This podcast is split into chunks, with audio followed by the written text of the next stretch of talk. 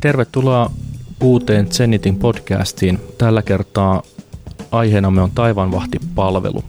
Seurassani on Emma Herranen, joka kertoo meille seuraavaksi vähän Taivanvahdista tarkemmin. Ja, ja tota, oikeastaan tervetuloa Zenitin podcastiin Emma. Kiitos Jarno. Haluaisitko tässä aluksi kertoa itsestäsi vähän, että kuka olet ja, ja miten olet päätynyt tähtiharrastuksen pariin?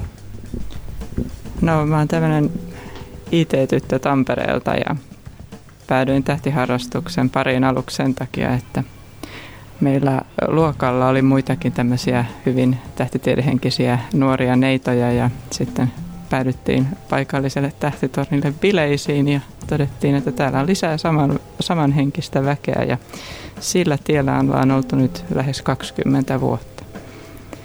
Ja tietysti sen aikaisten ystävien ehdotuksesta ja rohkaisemana päädyin sitten tekniselle alalle ja luonnontieteiden pariin ja tie on ollut hyvä ja sitä voi suositella kaikille.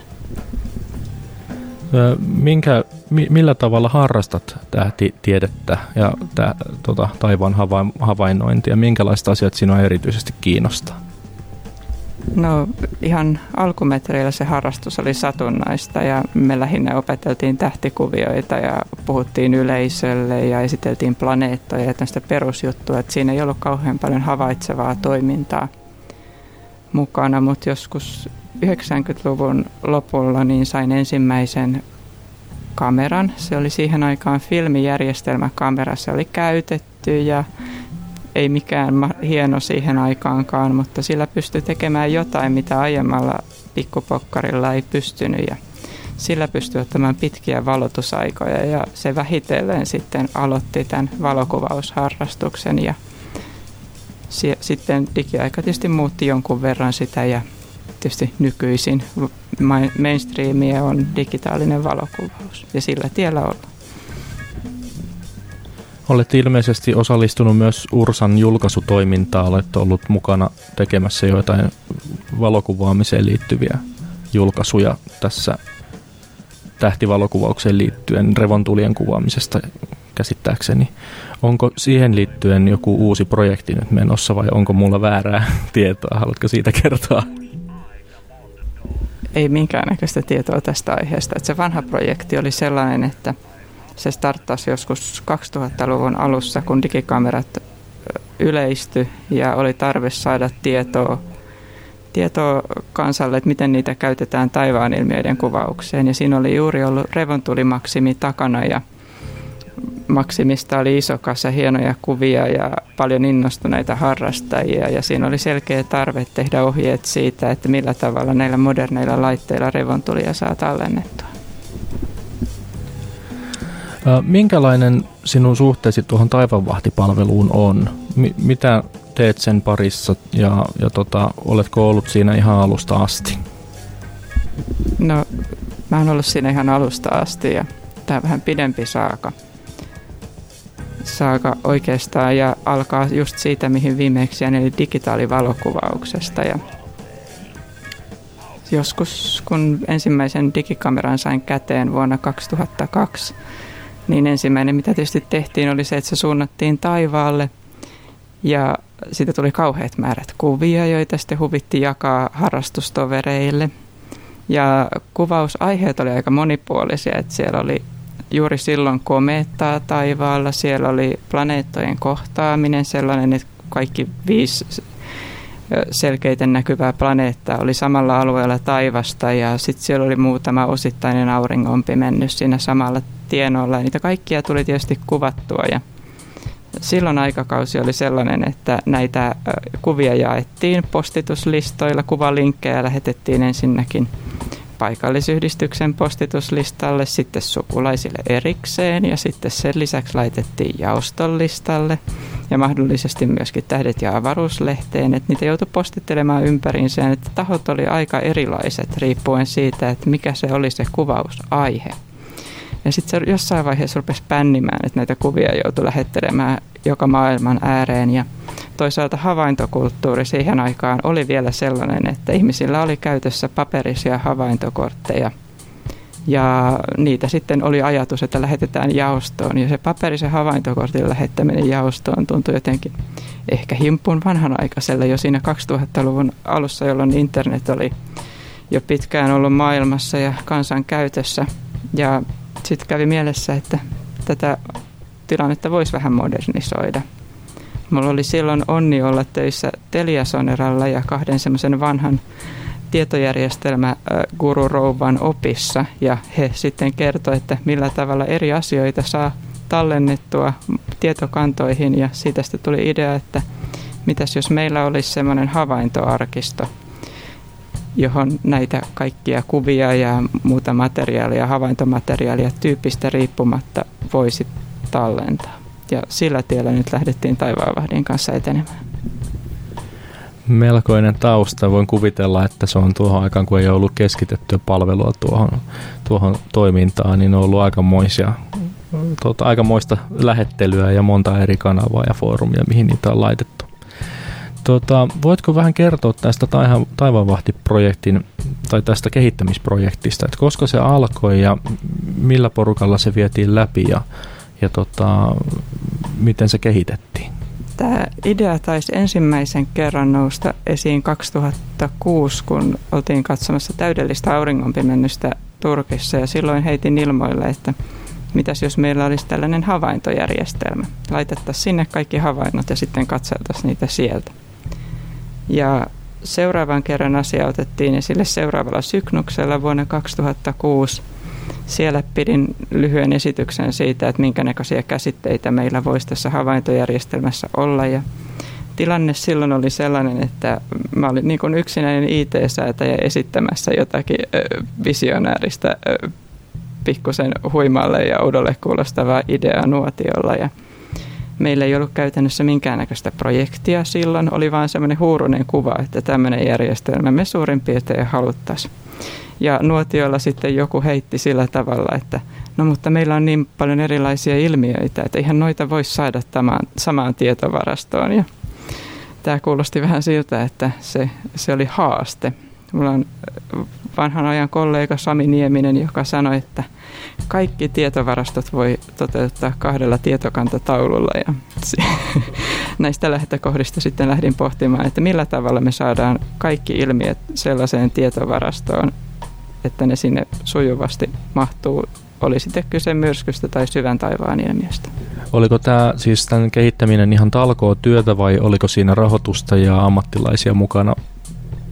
No aluksi, aluksi kun meillä ei ollut minkäännäköistä rahoitusta, ei ollut minkäännäköistä tiimiäkään, niin sitten siinä iltanuotioilla käytiin pintapuolista keskustelua, että ketkä lähtisi tämmöistä tekemään. Ja mulla oli silloin idis, että tätä voisi mahdollisesti lähteä vetämään sillä tavalla, että tehtäisiin se omin voimin. Ja lupauduin, että mä teen sitten siihen jonkun tietokantaplanin ja sillä tavalla käytän omaa asiantuntemusta sillä alueella, missä olen paras, mutta mä oon surkea UI-designeri ja niin kuin en missään nimessä halunnut lähteä vetämään sitä projektia. Eikä meillä mitään rahaa olisi ollutkaan joten oltiin pikkusen pulassa sen asian kanssa, että meiltä puuttuu tiimi. Ja sitten kun tiimiä lähdettiin kasaamaan, niin päädyttiin tilanteeseen, jossa meillä oli yksi UI-designeri, yksi kantahemmo ja sitten puuttu projektipäällikkö ja pikkusen koodereita välissä. välistä. Ja sille tielle jäätiin sitten pariksi vuodeksi. Ja samaan aikaan tietenkin tapahtuu paljon muutakin. Siinä oli tähtitieteen juhlavuosi, joka aiheutti kaikille aktiiviharrasteille enemmän niin kuin ponnistuksia kuin mitä normaalisti. Ja projekti oli hetken aikaa sitten jäissä. No sitten kun me päästiin sitä nuotiofontsauksesta ja tiimirakennuksesta eteenpäin, niin odotettiin muutama vuosi ja sitten muutaman yllättävän puhelun jälkeen niin Marko Pekkola onnistui hakemaan järjestelmälle pienen apurahan Suomen tiedetoimittajien liitolta ja sen apurahan turvin pystyttiin sitten vihdoin ja viimein aloittamaan järjestelmän kehitys ja löydettiin sille vuoden 2010 paikkeilla toimittajaksi Media Signal Tampereelta. Ja totta kai tämmöisiä hankkeita, kun tehdään oman työn ohessa, niin eihän se välttämättä ihan tuulen nopeata kehitystä ole, mutta joka tapauksessa ne järjestelmä saatiin viimein 2011 ulos ja, ja, ja julkaistuksi syksyllä. Nimeätkö vielä, ketkä tässä oli projektiryhmässä avaintekijöitä, ursalaisia, että ketkä ovat tähän aikaansa panostaneet? Menee koko ilta, jos lähden kaikkia nimeämään.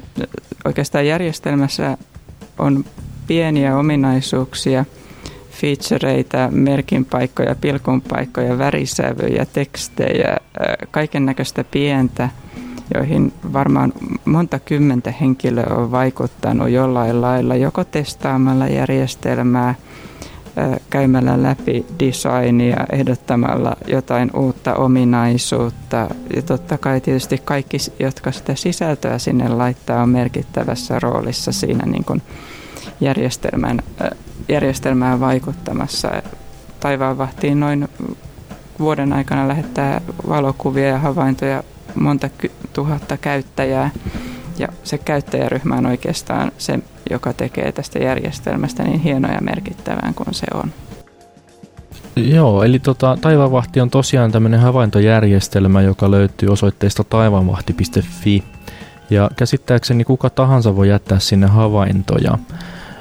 Voitko kertoa vähän näistä havaintotyypeistä? Minkälaisia havaintoja sinne kerätään ja, ja tota, voiko sinne jättää esimerkiksi, jos kuvaa taivasta tai jotain ilmiötä ulkomailla, niin voiko niitä havaintoja jättää sinne? Kyllä sinne voi ulkomailtakin jättää havaintoja ja idea on se, että tietysti järjestelmä on suomeksi, eli se rajoittaa kovin paljon sen käyttöä ulkomailta. Et suomalaiset Suomessa lähialueilla asuvat suomea ymmärtävät pystyy sitä käyttämään. Jos joku pystyy sitä käyttämään Google Translateilla, niin tervetuloa vaan ja onnea menestystä.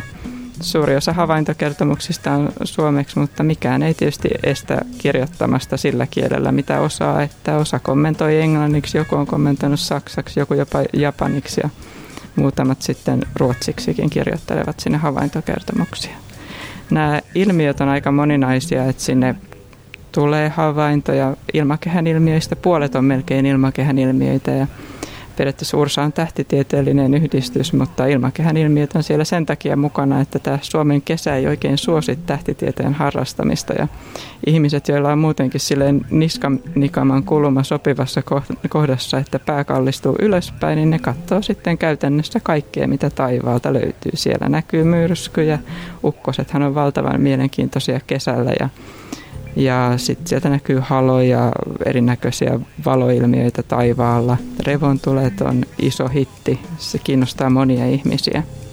Mutta sitten siellä on myös tämä perinteisen tähtitieteen puoli. Siellä on syvän taivaan kohteet, aurinkokunnan kohteet mukana. Ja totta kai pimennykset ja ylikulut, tämmöiset isommat tapahtumat.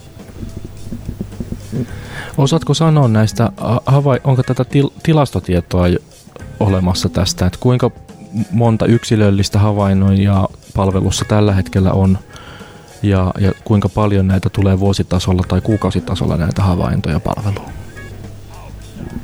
Noin vuodessa tulee semmoinen 10 000 havaintoa, jotka pääsee läpi. Sitten on osa havainnoista, jotka ei ole riittävän laadukkaita, että niitä voi päästää läpi, tai sitten ne ei liity semmoisiin ilmiöihin, mitä taivaan vahtiin kerätään.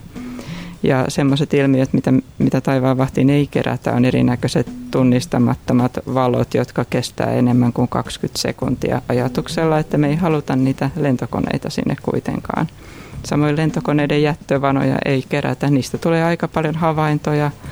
Silloin tällöin ilmasotaharjoituksien havaintoja. Siellä näkyy sellaisia soihtuilmiöitä, joista silloin tällöin aina lähetellään havaintoja. Kyllä, ja sitten tietysti ilmiökirjo on aika iso, joita ei kerätä. Et melkein kaikki, mikä ihmisten kameraan tarttuu, jos se on niin kuin taivaalla ikään kuin näkyvä ilmiö, niin tämän tyyppistä materiaalia meille tulee, että kirjo on monenlainen ihan linssiheijastuksesta ikkunaheijastukseen ja kaikkea siltä väliltä.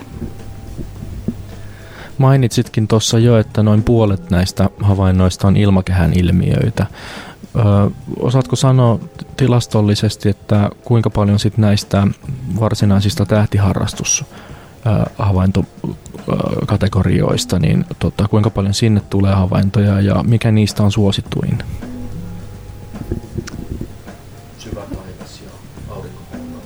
Um, itse asiassa, voidaanko pitää breikki, niin mä katon. Joo. Tää on hyvä. Saanko mä sulta vetisellä? Joo. Mun pitää palata vielä tuohon aiheeseen. Miten taivaan päästiin, päästiin eteenpäin. Joo. Mä oon koodannut tän tällaisen. Apua, tää on Mac. niin. Miten näitä tietokoneita käytetään? Miten mä tätä käytän? Eli siinä on tota painike täällä reunassa. Ai, okay. Joo, tosiaan kysyin tässä äsken, että äh, mitä, miten nämä ilmiöt äh, jakautuu tässä palvelussa, että mitkä kategoriat saavat eniten, eniten ja mitkä vähiten äh, havaintoja. Ja Emma esitteli tässä uutta salaista taivaanvahdin ominaisuutta, jossa pystyy tekemään erilaisia hakuja ja kyselyitä tuohon taivaanvahdin tietokantaan ja, ja tota, palvelu puskee sitten kaikenlaisia raportteja ulos. Ja tässä on nyt koko historian aikana, aikana tämmöinen raportti koko taivaanvahdin historiasta ja, ja tota, käy ilmi, että Halo-ilmiöt on saanut 10 713 ää, havaintoa, tulipallot 5432, aurinkokunta 4826, revontulet 3857 ja muut ilmiöt 2603. Sen jälkeen tulee sitten syvä avaruus 2110 ja harvinaiset pilvityypit 1426. Viimeisimpänä listalla on myrskyilmiöt 1373 ja pimennykset 373. Mikä on negatiivinen havainto? Negatiivinen havainto on sellainen äh, tavallaan havainnon alilaji, joka kertoo, että joku ilmiö, joka meitä kiinnosti, ei näkynyt. Esimerkiksi auringonpimennyksestä voidaan tehdä negatiivinen havainto sillä tavalla, että mennään sinne pimennyslomakkeelle ja ruksitaan tieto, että pimennys jäi pilvien taakse. Ja se kiinnostaa ihmisiä sen takia, että pystyy sitten katsomaan, että missä Suomessa se ilmiö näkyy ja missä se ei näkynyt. Ja Venuksen ylikulut ja ylikulut yleensä on sellaisia, joiden yhteydessä tämä on mielenkiintoinen tieto ja kesäisin, kun näkyy tämmöisiä valasevia yöpilviä, jotka esiintyy korkealla ilmakehässä korkeammalla kuin normaalit tavanomaiset päiväpilvityypit, niin niitä myöskin havainnoitaessa noteerataan tämä tämmöinen negatiivinen havainto. Eli jos jonain yönä ei kesällä valasevia yöpilviä näy, niin siitä voi kirjoittaa, että ei näkynyt katson tosiaan tässä tätä taivaanvahdin uutta raporttihakua ja, ja tota, täytyy sanoa, että tämä antaa aivan uudenlaisen työkalun ää, ja näkökulman tähän taivaanvahtiin ja sen keräämiin tietoihin, havaintotietoihin. Missä vaiheessa tämä raporttihaku on ja koska se olisi tarkoitus julkaista? Toivon mukaan saadaan se ulos joskus syksyn aikana. Meillä on tulossa muitakin muutoksia taivaanvahtiin ja tämä on yksi semmoinen, joka on ollut mulla koodauspöydällä viime vuoden aikana ja sitten on vähitellen normaalin leipätyön ohessa niin kehitetty ja paranneltu eteenpäin. Ja muita ominaisuuksia, mitä nyt on tulossa, on semmoinen ilmiötietopankki, eli meillä on aika kattavat ilmiötiedot siellä infonappien alla havaintolomakkeissa ja sitten yksittäisten havainto, havaintojen kohdalla. Ja se tieto olisi tarkoitus tuoda vielä paljon helpommin selailtavaksi kuin mitä se nyt on. Onko tuolla jotakin esimerkkejä maailmalla? Onko te tämmöisiä vastaavia palveluita olemassa, joita te olette käyttänyt tämän kehittämisen tukena? Onko, onko jossain kehitetty jo tämän tyyppisiä havaintojärjestelmiä vai onko tämä ihan uraurtava palvelu? Ihan vastaavia järjestelmiä, jossa ilmiökirjo on näin laaja, niin en tunne, mutta totta kai syvän taivaan havaitsijat on paljon käyttänyt astrobinia. Astrobini tuli ulos ehkä himpun verran taivaanvahtia aiemmin tai sitten samoihin aikoihin siinä niin kuin 2010-2011 paikkeilla. Ja tietysti noilla tulipalloorganisaatioilla on ollut jo pitkään tällaisia havaintojärjestelmiä, joihin sitten tulipallo havaintoja on kerätty. Tuolla on American Meteor Societylla on omansa, jossa on sitten silminnäkiä havaintoja ja vastaavia on siellä täällä Euroopassa. Ja totta kai Ilmatieteen laitoksella on ollut vähän satunnaisemmin tämmöistä trombi- ja rajahavaintojen keruu, keruuta yleisö, nimenomaan yleisöhavaintoina. Huomasin, että Taivanvahdissa on myös tällainen medialle tarkoitettu osuus, jossa ohjataan näiden havaintojen ja niihin liittyvien kuvien käyttöön. Kuinka paljon Taivanvahti on mediassa näkynyt tai Taivanvahdissa olevat havainnot on päässyt media- mediassa läpi? Onko siitä tietoa? Taivaanvahdihavaintoja on käytetty aika paljonkin mediassa lähteenä. Siellä on paljon kuuluisia keissejä. Uusin on tässä jostain viime viikoilta tapaus, jossa suuren halonäytelmän yhteydessä löydettiin uusi halomuoto. Sen löytäjä on Vesa Vauhkonen Rautalammilta ja, ja, ja halomuoto oli sillä tavalla ennakoitu, että sen olemassaolosta oli niin kuin pientä teoriaa, että tuommoinen voisi joskus ilmestyä ja sitten sieltä suuren halopäivän kuvista se löydettiin asiantuntijoiden toimesta ja Vesalla oli siitä useita kuvia ja näin saatiin jälleen kerran uusi halomuoto suomalaisten nimi. Todella upea, upea tota, havainto. Ää, kerroit, että osa näistä havainnoista ei pääse läpi, eli te moderoitte niitä aktiivisesti tuolla palvelussa. Minkälainen ylläpitäjäporukka tässä palvelussa on, kuinka iso ja keitä siellä toimii ja millä tavalla te toimitte tämän moderoinnin osalta ja ää, sisältöjen osalta? Käytännössä kun järjestelmään tulee havainto, niin se päätyy moderointijonoon ja siellä sitten jonosta ylläpitäjä katsoo, että onko tämä asiallinen havainto, onko tässä riittävät tiedot, jos sitä puuttuu tietoja, jos siihen halutaan pyytää jotain lisätietoja, niin sitten lähetetään lisätietokysely ja täydennyspyyntö havaitsijalle. Asioita, mitä me tsekataan yleensä on niin havaintoaika, onko se järkevä havaintopaikka ja onko se sisältö sellainen, että se sopii järjestelmään. Mitä muita asioita tämä tiimi tekee tämän taivaanvahtipalvelun ympärillä? Käytännössä siihen ylläpitotiimiin kuuluu semmoinen 15 asiantuntijaa, jotka on Ursan jaostojen vetäjiä tai muuten vaan erikoisasiantuntijoita alallaan ja he pyörittävät tätä päivittäistä havaintojen käsittelyä ja sen lisäksi aina suunnitellaan yhdessä järjestelmän tulevia ominaisuuksia. Mahdollisia ongelmakohtia käsitellään ja tiedotusta mietitään yhdessä. Siinä on mukana hyvin monennäköisiä ihmisiä. Aika monella on tekninen tausta, suhteellisen nuorta porukkaa, kuitenkin samanhenkistä harrastajaväkeä ja aika teknisesti suuntautunuttakin. Ja tietysti kaikki valokuvaa itse ja havainnoi, mikä on tässä tärkeää, että pysytään kiinni siinä, mitä taivaalla tapahtuu ja mikä just nyt on menossa ja mikä on kuuminta hottia.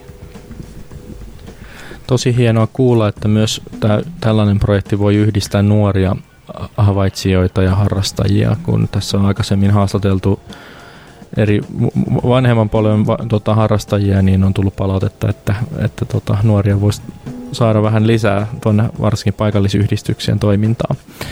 Mutta ehkä se sitten se uusi, u, uuden polven harrastustoiminta liittyy tällaiseen tekniseen kehittämiseen ja tota, digitaaliseen havaintotoimintaan. Onko tähän tarkoitus kehittää tai onko kehitteillä mobiilisovellus, jolla pystyisi suoraan selaamaan havaintoja ja tekemään niitä? Riippuu tietysti vähän, että minkä näköistä puhelinta käytetään, mutta taivaanvahtiin on olemassa Windows Phone-klientti tällä hetkellä. Sen lisäksi meillä on olemassa selailuklientti Androidille. Ja nämä on semmoisia sovelluksia, että ne ei ole varsinaisesti Taivaanvahdin tiimin kehittämiä, koska me ollaan niukoilla resursseilla saatu aikaan se pääjärjestelmä ja sitten ei todennäköisesti pystytä ylläpitämään tällaisia eh, niin kuin hyvin teknologiariippuvaisia klientteja, vaan mieluummin tarjotaan rajapintaa, avointa rajapintaa klienttien kehittäjille. Ja ensimmäisenä tämmöiseen avoimeen rajapintaan tarttu tamperelainen ohjelmistotalo Sasken, joka kehitti meille todella suosituksi tulleen Windows Phone-klientin. Ja se on vähitellen laajentunut sellaiseksi, että siltä, sillä pystyy kentältäkin lähettämään havaintoja. Ja sitä on nyt ladattu yli 10 000 puhelimeen, muistaakseni 12 000 taisi olla viimeisin luku. Piti vielä sanoa, että tietysti niin kuin, rajapinta on edelleen olemassa, jos joku tuntee suurta puutetta, että nyt minun puhelimelleni ei ole klienttia, niin ilman muuta mielellään avustan sellaisen tekemisessä ja ohjeistan rajapinnan käyttöön siihen on olemassa aika kattavat ohjeet ja kaikki tämmöinen omatoiminen kehitys, mihinkä tahansa tarkoitukseen sen päälle, kunhan se ei ole kauhean kaupallista puuhaa, on äärimmäisen tervetullut. Mielenkiintoista. Itselläni ei tuota Windows Phonea ole, mutta täytyy työkaverin puhelimesta käydä kurkkaamassa, että mitä siellä, mitä siellä on ja miten se toimii. Meillä on ollut tapana kysyä haastateltavilta tämmöinen henkilökohtainen tähtiharrastukseen liittyvä kysymys. Osaatko kertoa, että mikä on tähtiharrastuksen parissa tämmöinen mielenpainunein, ää, mielenpainunut havainto tai kokemus tähtien ja tähtiharrastuksen parissa? Nyt pistit kyllä aika pahan. Niitä on niin aika monta. Mikä olisi sitten se mieleenpainuvin painuvin kokemus? Kaikki auringonpimennykset on jäänyt oikein hyvin mieleen. Ehkä näistä aivan uusimmista ilmiöistä, niin pitäisi kyllä sanoa, että toi oli aika mukava tuo viime kevään revontulinäytelmä. Se oli, ei ollut paras, mikä on tullut vastaan, mutta se oli sillä tavalla sykähdyttävä, että se jatkuu koko yön. Aina oli meininkiä aamuun asti ja värejä oli niin kuin diskoteekissa käytännössä sitten parhaimpina hetkinä. Että se kyllä jäi ainakin tältä vuodelta mieleen semmoisena kaikkein komeimpana tapahtumana. Ja normaalisti kun ihmiset menee Lappiin katsomaan revontulia, niin mä tuosta Nurmijärveltä sitten ajattelin, että tehdään jotain muuta ja lähdin Senaatin torille katsomaan revontulia. Että täytyy vaihtaa aina maisemaa. Kyllä, sielläkin näkyy revontulia. Kiitos tästä tota, mahdollisuudesta haastatella sinua ja kiitos ajastasi. Kiitoksia Jarno.